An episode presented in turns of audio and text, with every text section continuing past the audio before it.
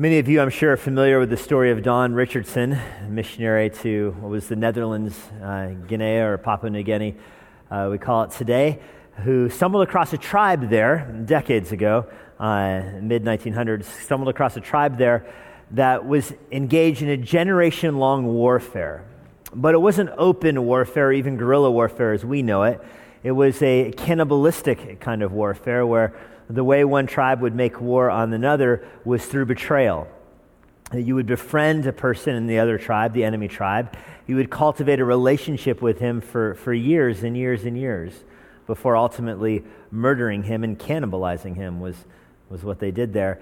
And it was, you know, it was one thing to murder someone and cannibalize them, but it was an entirely different thing uh, which was their goal, to do it as an act of betrayal, to cultivate a relationship for decades before doing it. And in their culture, the more uh, complex the betrayal, the more of the long game that you were playing, the the, the more um, brave it was, the more valorous it, it was. You were you considered an ultimate warrior if you could betray someone after decades of doing this. And that's the, the tribe that Don Richardson stumbled across in the mid 1900s. Uh, it was impossible to say how long they had been at this, this game, at this war, because, you know, again, it's a decade at a time, the kind of betrayal that it was, was taking place there.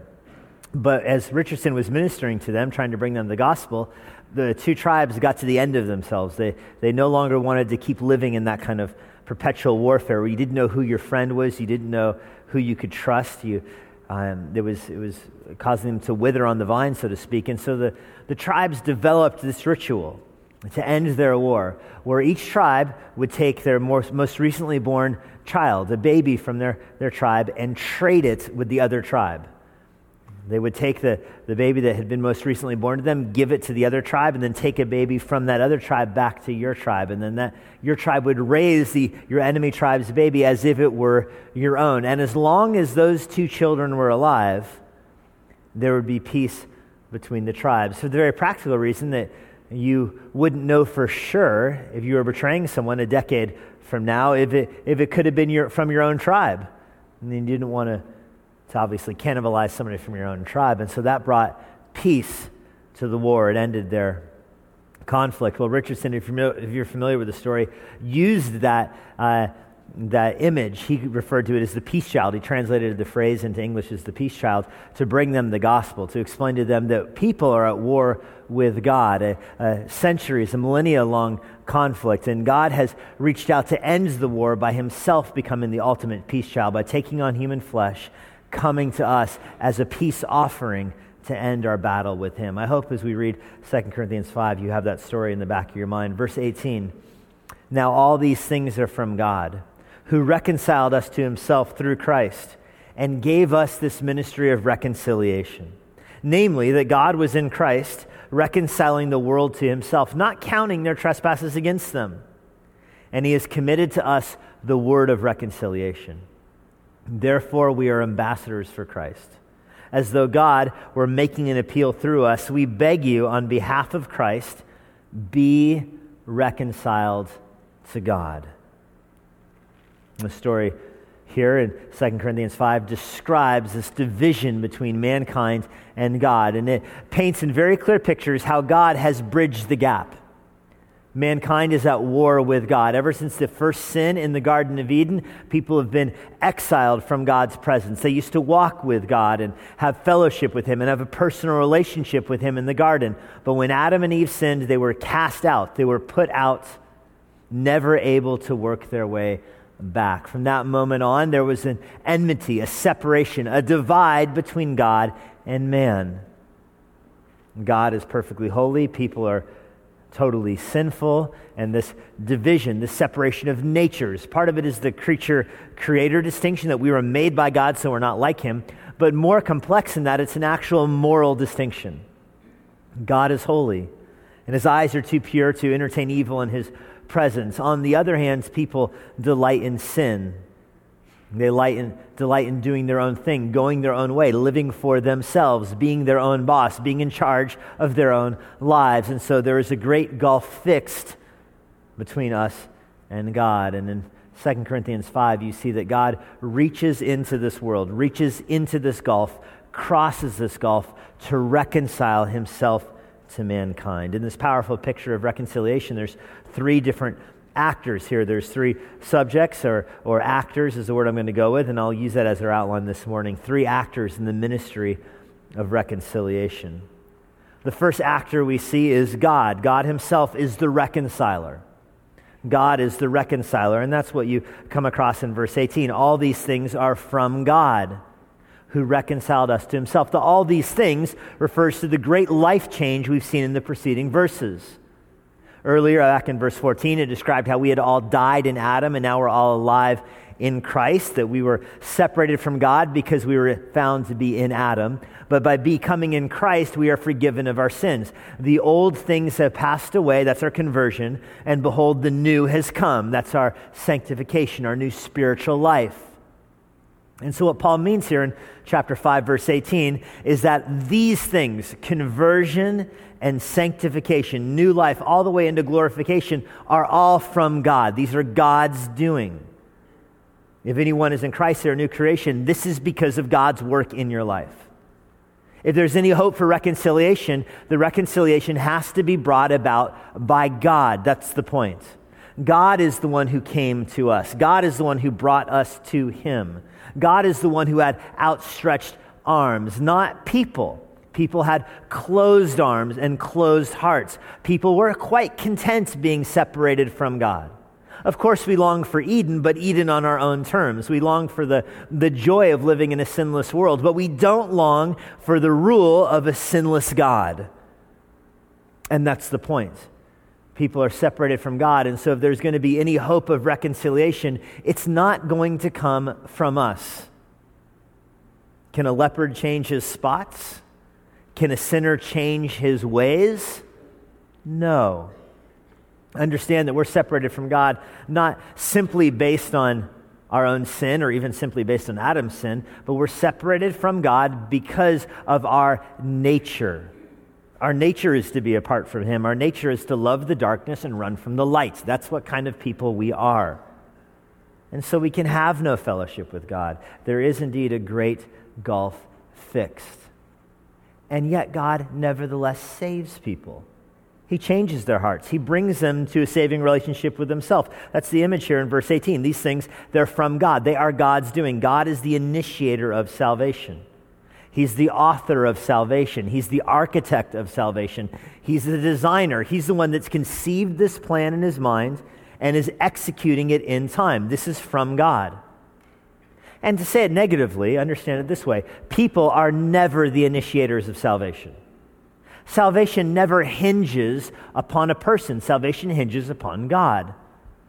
People are never the linchpin in this salvation process. It's only God. People didn't design this, conceive this, or execute this. God designed it, conceived it, and executed it. It is God who is the reconciler.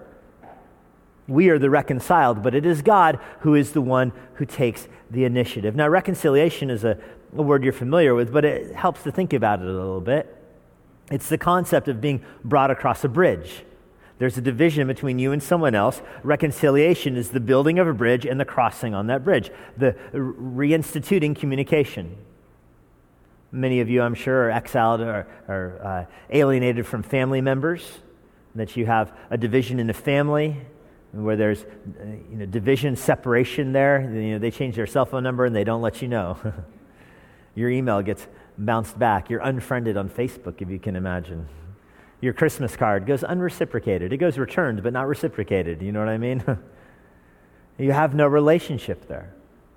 And to be reconciled is to restore that relationship. To be reconciled to that family member is to get their new phone number, to have communication with them again, to have the, the, your Christmas card reciprocated. That's what reconciliation is. Now, reconciliation is different than forgiveness.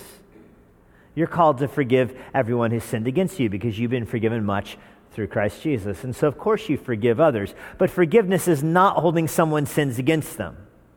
In other words, it's, it's glossing over their sins, acting as if their sin hadn't happened. That's different than reconciliation. Reconciliation is even more intense, it's at another level Reconciliation isn't just simply overlooking their sins, but it's going on doing life together. It's continuing the interaction, continuing the relationship, or restoring the relationship. So when people are reconciled, that's what it takes. It takes two people agreeing to overlook each other's sins and to do life together. You're not called to be reconciled to everybody in the world. That's just not possible. There's too many people in the world. You're called to forgive those who have sinned against you, but you can't possibly have a relationship with everyone around you. But you are called to be reconciled to those in your, your family or coworkers or friends or, or neighbors whom you have a division with. Reconciliation looks like getting through that, working through that, and getting on with your life. Now, in human reconciliation, it's often achieved by just getting over the sin. You know, let me give you an example. Pretend you have, let's say, I don't know, three kids, daughters, let's call them. And uh, say there's a particular doll that is a much in demand doll, a much in demand toy, and there is conflict breaks out one day in the living room between the three girls and the previously aforementioned doll. And so you roll in as a dad and you're going to sort through this. Okay, where's the doll? Whose doll is it? Does it have a name on it? We, we label our dolls in their foot. Uh, yes, it has a name on it. We know who it belongs to. It belongs to this girl, so give it to her. Ah, father, dearest. She actually said that I could play with it, though. Oh, really? This is getting easier, so she can play with it. Well, no, I told her that three days ago. Like, oh, okay. And then the third girl pipes up, yeah, which means it's my turn today. And okay. now, if you have children, you know the right solution is to grab the doll and throw it in the woods and, and say, we're done. You will have peace starting right now. There will be peace. Figure out how to work it out. Get on with your life. Let's go. In human terms, the key to reconciliation is usually along those lines. It's not found through sorting out the past sins. Once the conversation goes down that road, even between sibling, grown siblings, adults, I mean, it's funny when you talk about kids, but adults are the same way when you try to go down the road of, yeah, but it was five years ago where you did the first sin against me. Yeah, but that's because seven years ago, you, well, you don't remember this, but back when you were a kid, I mean, come on. There is no peace down that road. The way that grown ups reconcile and have peace with one another is by overlooking their sins. It cancels out. It can't, it's like fractions. You don't hold my sin against me, I won't hold yours. Uh, you know, we forgive each other's sin. These fractions, they both annihilate each other. That's not how God reconciles with us. God does not reconcile with us by simply overlooking our sins and canceling them out because there's no sin on his side of the equation. People can reconcile that way because we've both sinned against each other, but not with God. God has never sinned against us. And so the path of reconciliation can never involve God simply saying, okay, you know what? We've been separated ever since that whole Adam and Eve thing, big misunderstanding. Let's just meet in the middle. Let's just be reconciled. In the middle of the bridge, let's just meet and we'll get on with life. We'll start over. That would never work. And the reason it would never work is because if God were to tell you, I'll be reconciled with you today, I'll pretend your sins never happened, brand new start right now, you would still be separated from Him because you would go your own way again. You could start over a thousand times and it would just produce a thousand same sad tales of woe. Every new start would end with division and separation. Reconciliation is not possible between God and man like that. Instead, since we're not capable of initiating it and we're not even capable of meeting in the middle, instead, it requires God coming all the way to us.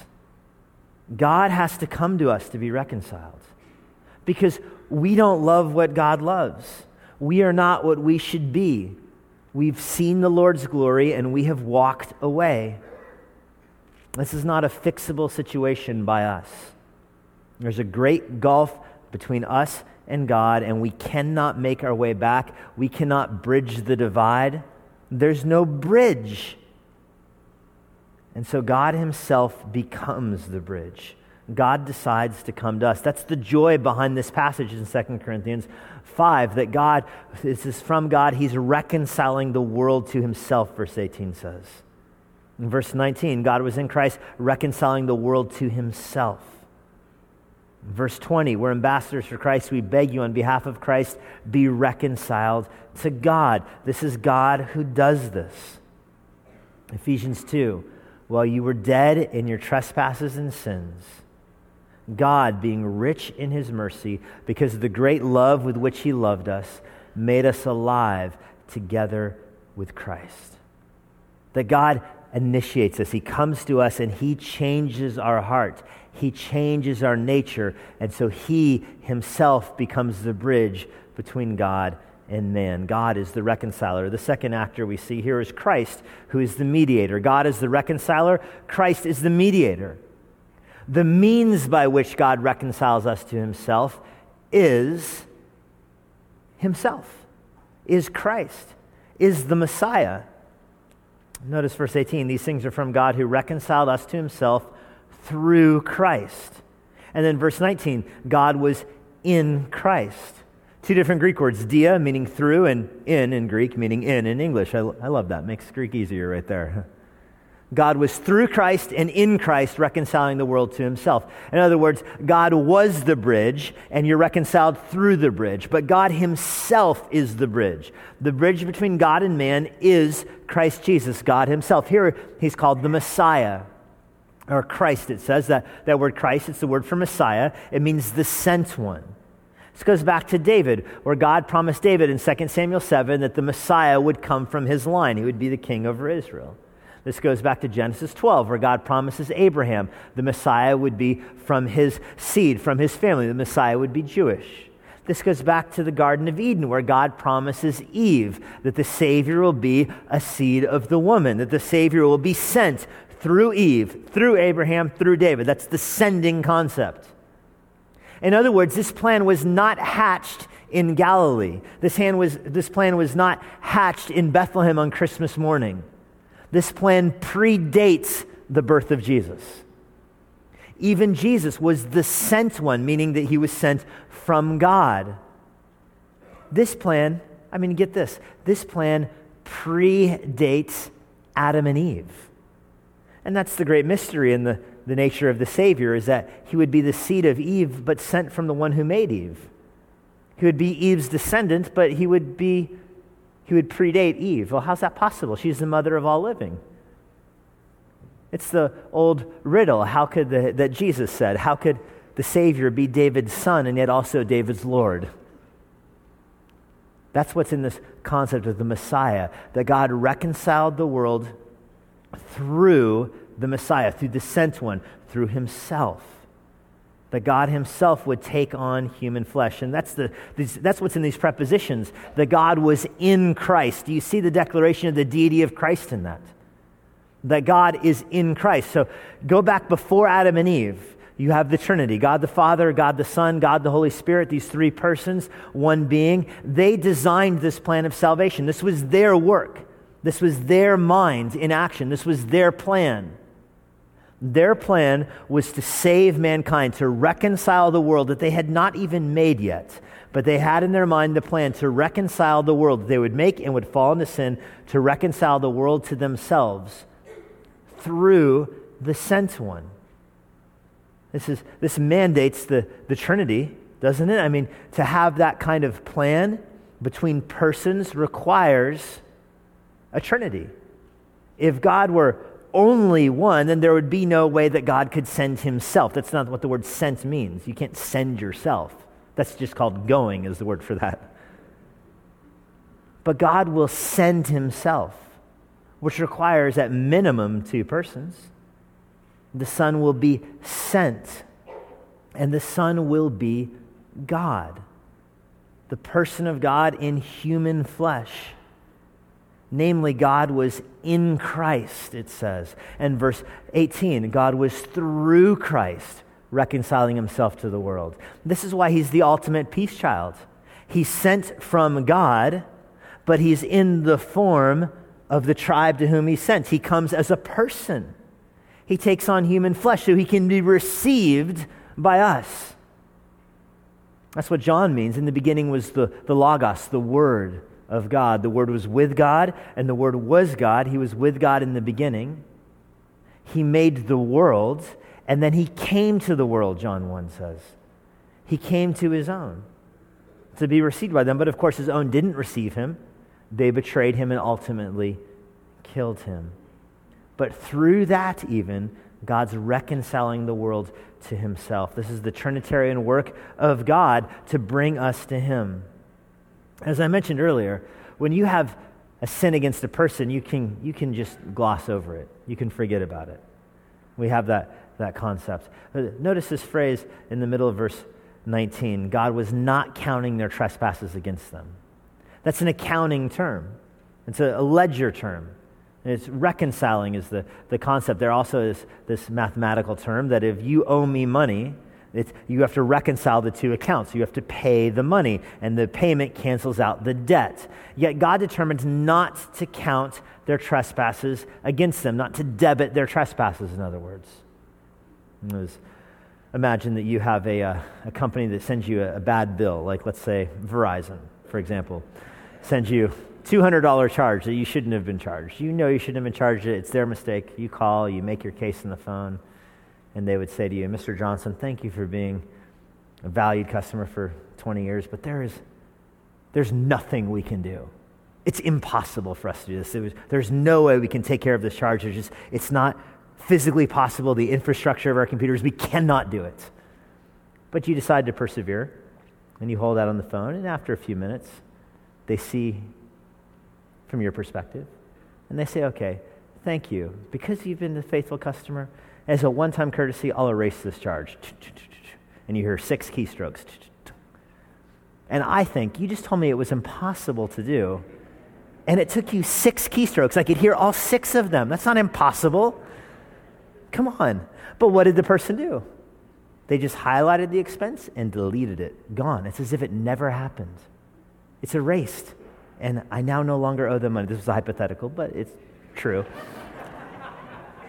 Vindicated, I won the war with Verizon. Is that how God forgives your sins? Does He just highlight it and delete? Pretend it didn't happen. Highlight, delete. Well, no, that's not, that wouldn't be right.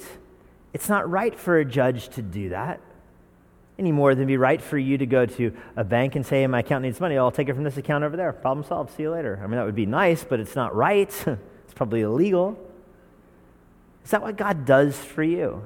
Does He just highlight your sin and delete it?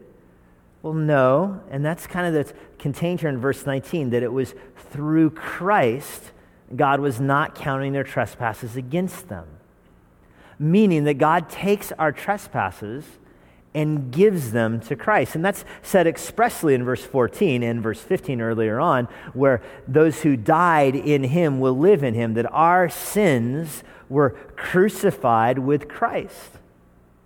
It's not just dragging us an expense from one column to the other, but it's actually taking these sins and giving them to Christ. It's made very clear in the verse we'll look at next week. He made him to be no sin, uh, who knew no sin, to be sin on our behalf. That God took our sin and made it on Jesus, placed it on Jesus, so that Jesus, in this sense, really actually had our sin. Our sin became his sin. And because he did not owe anything on his own, he could pay the debt in our place. He could suffer and die for our sin. This is his substitutionary death. Because he really did pay our sin, now God really cannot counted against us. It's not overlooking it, it's forgiving it by paying it through Christ. God has not charged it to our account because he charged it to the account of Christ. And the analogy with Verizon would be a very different thing if the person on the phone said, Oh, I understand this is bad, so I, out of my own money, will pay your bill for you, which is not what they did, by the way, but You understand the difference there? That's closer to what Jesus did. He actually paid for our sin. Notice these two prepositions, these two bullet points, if you will, here in Christ, through Christ. God was working in him, and God was working through him. He is the bridge, He Himself. when you understand this, you realize how silly it would be to say that there's lots of ways to God, wouldn't there? Uh, all religions lead to God. How can that be if Christ is the bridge to God? All religions can't lead to God if there's only one bridge, and the bridge is God Himself. Don't picture God on one side of the gulf and there's lots of bridges and there's just a sign over this particular bridge that says bridge to heaven and this bridge is Jesus, but there's other bridges to heaven too. That doesn't make any sense. Because the bridge is God Himself taking on flesh. There's only one God and one mediator between God and man, the man Christ Jesus. Say it this way the way to heaven is only as wide as the shoulders of Christ. The path to heaven is only as wide as the shadow of Christ. There's no way to heaven except by passing through Christ. Not just that he's the door, although he is the door, but he is the whole bridge. He's the means of reconciliation. His own life, his sinless life, laid down for us. And he did this, by the way, before you were even born. This is the truth in Romans 5, verse 10. Well, we were enemies. We were reconciled to God through the death of his son. While you were still opposed to God, before you were born, he reconciled you to himself through his son's death. How much more then, Paul says in Romans 5, verse 10, having been reconciled, will we be saved by his life? I mean, he's obviously going to save you. Do you think that Jesus would die for you and then not save you? that he would come to earth and take on your sin and die in your place on the cross and then forget to bring you across the bridge. like, what's missing? I came all the way here. Maybe you've done that. You've gone to the store for something, you go home empty handed. I forgot what I was supposed to. Jesus didn't come to earth and die for your sins and return to heaven without you. He will obviously bring you with him, is the point. You've been reconciled. You're no longer separated from God through the death of Jesus Christ. That speaks of his incarnation. He did this. Me put a verse in your screen for you Colossians 1:19. It was the Father's good pleasure for all the fullness of deity to dwell in him. That's an amazing part just on its own, but look at the next clause. Through him to reconcile all things to himself. The Father reconciles us to himself through the fact that God dwells in bodily form in Jesus Christ. What an image. This doesn't speak of all things here. It doesn't mean it's not universalism. It doesn't mean every human is reconciled to God. Of course not. It's all those who are in Christ. He died for all, so they might live, might no longer live for themselves, but for him who died and rose on their behalf. Those who are in Christ are reconciled to God because the fullness of deity dwells in him in bodily form. Well, you've seen the work of the Father, he's the reconciler. You've seen the work of the Son, he's the mediator. And now the work of the Holy Spirit, but it's described in an unexpected way. The Holy Spirit's work is described here through believers. We are the ambassadors. If the Father or God is the reconciler, the Son is the mediator, believers are the ambassadors. And like I said, you would expect this to be a Trinitarian passage, and you would expect it to be the work of the Holy Spirit now which Paul described at length in chapter 3 and chapter 4. But now he changes his metaphor here and he's going right for you as a believer in Christ, through whom the Holy Spirit dwells. You are the ambassador sent to the world. He says in verse 19 that he is committed, God has committed to us the word of reconciliation. And that takes you in your mind back to Romans 10. All who call upon the name of the Lord will be saved. But how can you call upon someone whom you haven't heard? or who you don't believe? How can you believe in someone whom you haven't heard? How can you hear unless there's a preacher? That's why the Bible says, How beautiful are the feet of those who bring the good news. Because faith comes by hearing, and hearing comes by the words about Christ. So, how can you hear the words about Christ unless there is a speaker, unless someone is talking to you? And God it says in 2 Corinthians 5, has given you as a believer in Christ that word of reconciliation. You are the one who's bringing the good news to the world. That's possible for someone to be saved without ever encountering another Christian, I suppose. I used to get the Gideon's newsletter, and remember a story in there about a, a homeless guy who a dog walked up to in the street and dropped a fast food bag at his feet, and the homeless guy opens the fast food bag, and in it was a Gideon's New Testament. He reads it and gets saved. It's possible for God to save someone without them having any interaction with another believer. That's true. And, but you have to admit, those stories are definitely the exception, right? Most of us come to faith in Christ by somebody else telling us the good news. That's how I came to faith. A friend of mine who was bold enough to open his mouth and tell me about Christ and, and really beg me to be a Christian, plead with me to come to faith in Christ. That's how most people get saved. Paul says that's the word that's been given to you as believers in Christ. This whole work of reconciliation that God is the reconciler, that Christ is the bridge. You now are the one that is pointing people to the bridge. You're not the bridge, but you're the pointer to the bridge. Does that make sense? You're not the means by which people get saved. You're, they're not getting saved through you, they're getting saved through Christ, but you're pointing them to the way. In fact, he calls it here this ministry of reconciliation in verse 18.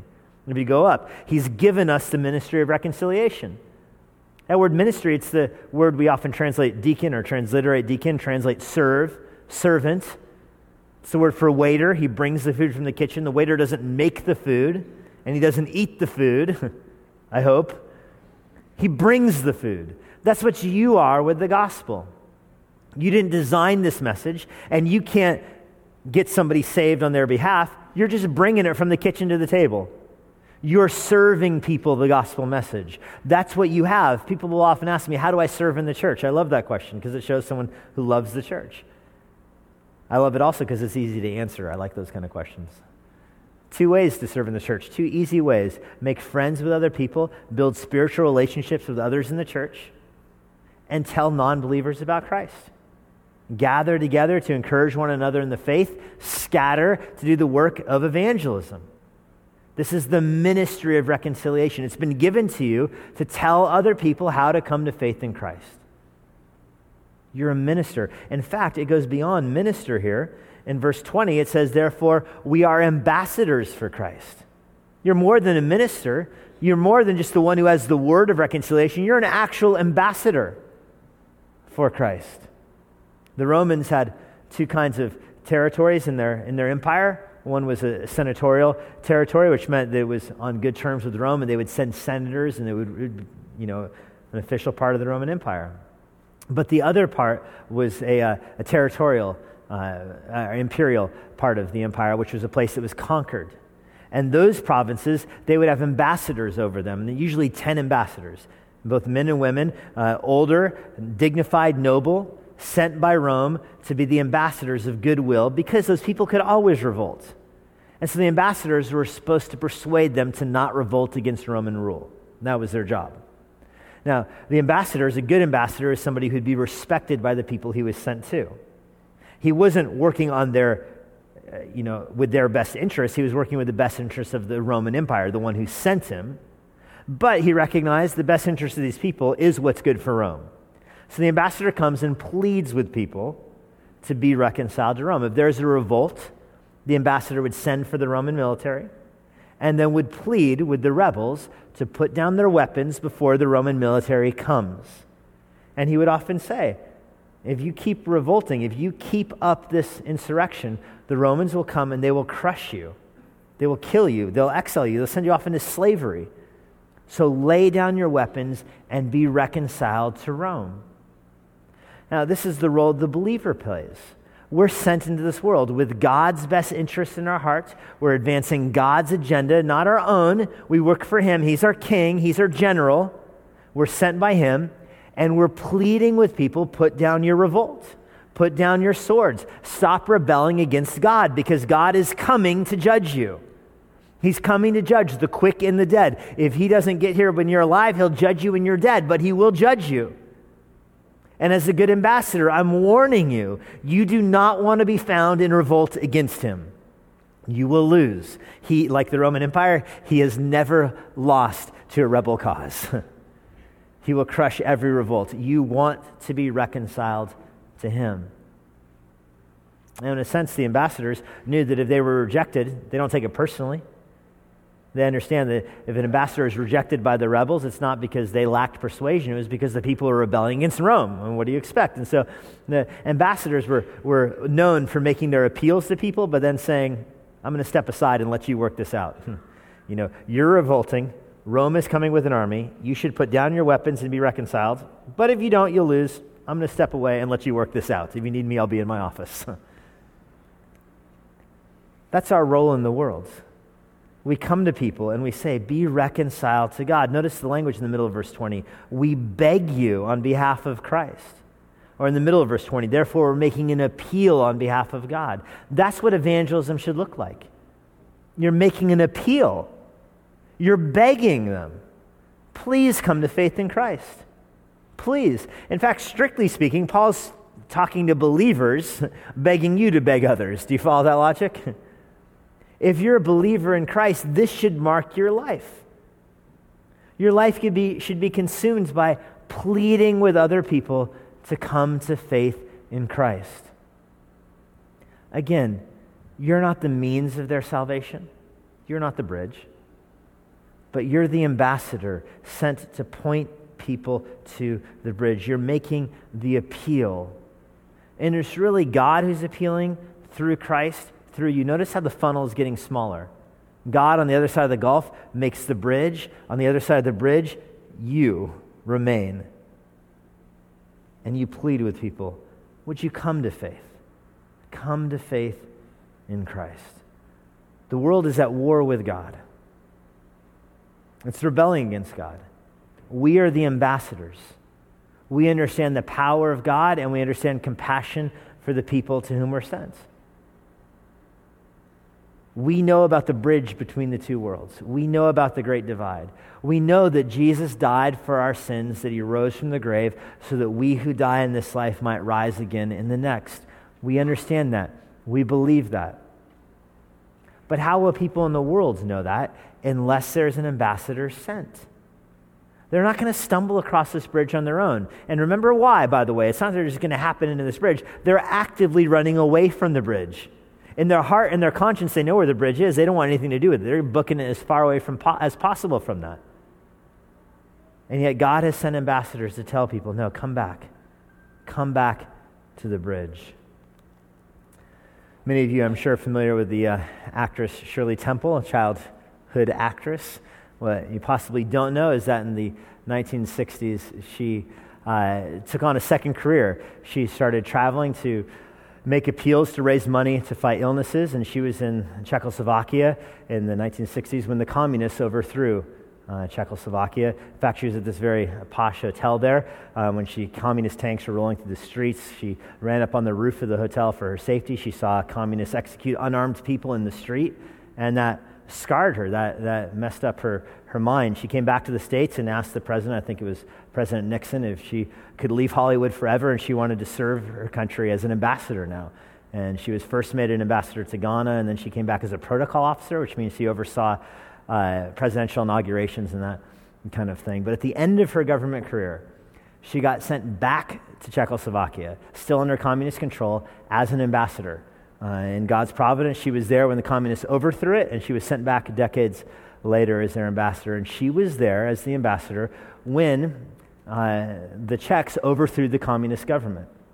And during those, those days of strife, she took a massive American flag from the embassy. And uh, I saw a picture uh, of her doing this uh, on, on, the internet. She was wearing this very like prim and proper cocktail dress, a floral dress.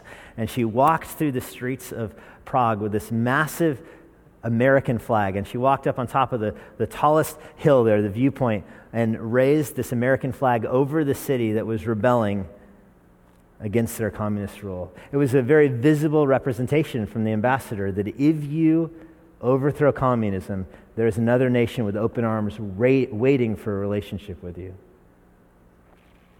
Think of that story when you see yourself as an ambassador. Are you the kind of ambassador that holds up in a bunker, that hopes the war passes you by? Are you the kind of ambassador with the, the boldness of a Shirley Temple who walks into the world with a big flag behind you, raised for everybody to see, appealing to people be reconciled to God. Lord, we're grateful that you've given us this ministry of reconciliation. It's not a work that we can earn, it's not a work that we deserve. It's one that you've given us. And we don't take it for granted, Lord. It's a, it's a ministry, it's a gift. I pray that you would use us this week as Christmas is around the corner, as we have breaks, many of us from work and from school, that you would use us to go into the world, making an appeal on behalf of you. I pray if there's anyone here this morning who's never given their life to you, I pray that you would open their hearts this morning. This morning would be the day that they give their, their life to you. They would be reconciled to you through the teaching of your word, through the ministry of this church. They would hear and believe the gospel, and you would change their hearts this morning, we beg. Lord, we're grateful for the joy it is to take your good news to the world. We pray that you would be with us as we do that this week. We ask this in Jesus' name. Amen.